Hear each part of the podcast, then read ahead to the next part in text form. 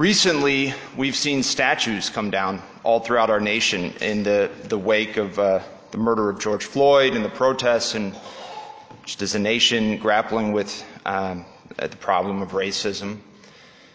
And it's kind of sparked the question how should we, as Catholics and Christians, how should we respond to the coming down of statues? You know, I, I, came across an article a few days ago written by a, a, journalist and a recent convert to Catholicism named Sohrab Ahmari, and he asked this very question. And he said, you know, we can't just dismiss um, the desire to have this conversation because, you know, it was a different time and we're all sinners. He said, no, we can use our moral reasoning uh, to judge actions uh, and to condemn the misdeeds of the past. We shouldn't defend every statue just because it memorializes something old.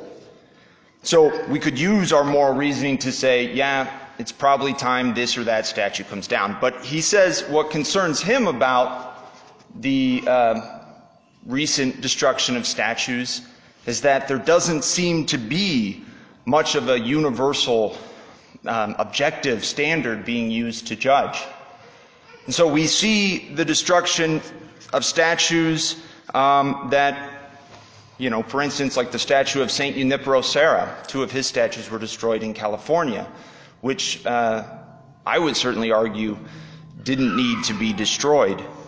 But as I was personally wrestling with this, with the destruction of these statues, I mean, on the one hand, I saw it, yeah, these statues from, for example, the Confederacy that were um, erected during Jim Crow era in the South, yeah, I could see why we would want to take those down.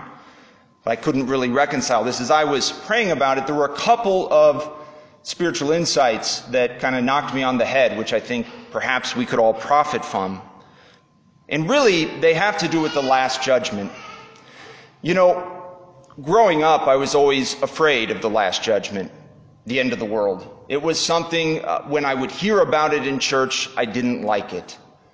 Right? I wanted that to happen centuries from when I lived. But Pope Benedict, uh, Pope Emeritus Benedict, in one of his encyclicals, he addressed this fear of the Last Judgment. And he said the Last Judgment should not be an image of terror, but an image of hope and a reminder of the responsibility we have over our lives. And I think both those insights can help us draw a couple of spiritual lessons away from the toppling of statues. Let's talk about hope first. How is the Last Judgment an image of hope?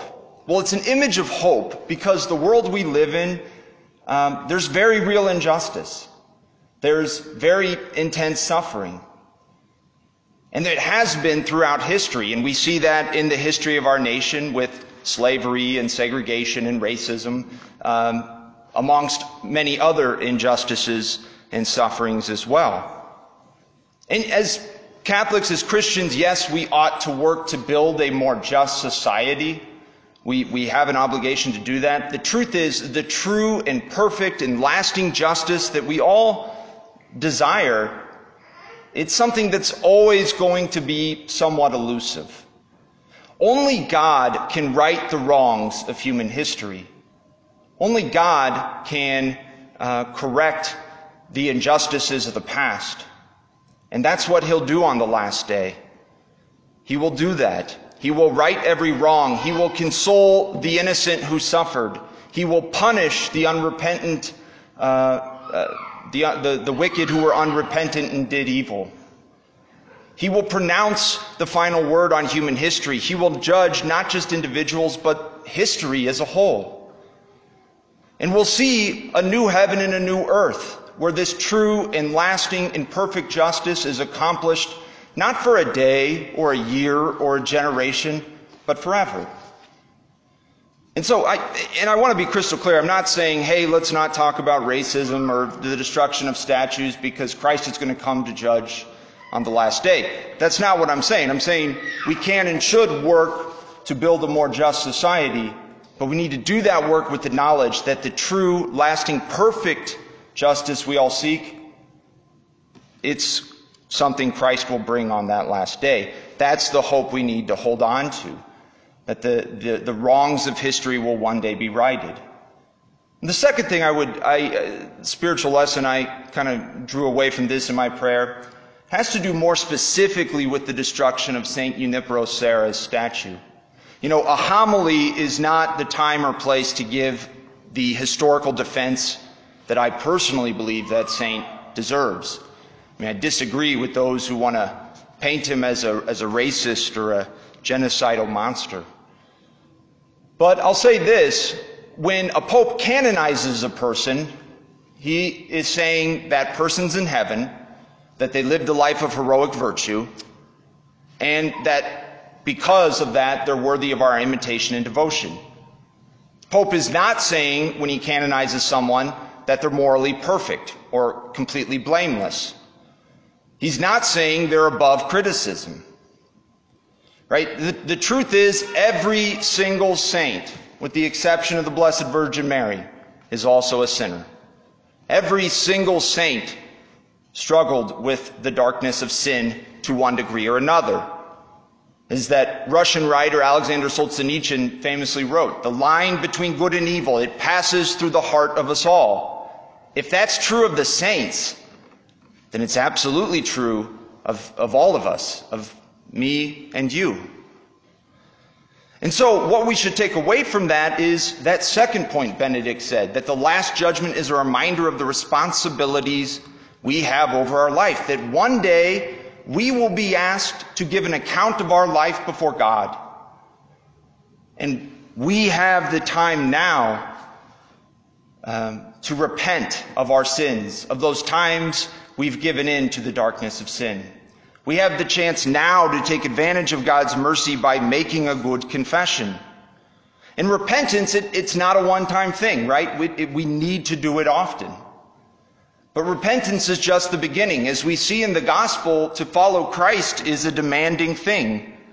He says we must love him even over the natural love of family. That we must be willing to die to ourselves, to die to our desires and our thoughts and our actions that separate us from God. We must love Him with all our heart, mind, and soul, and, and that means also loving our neighbor as ourselves.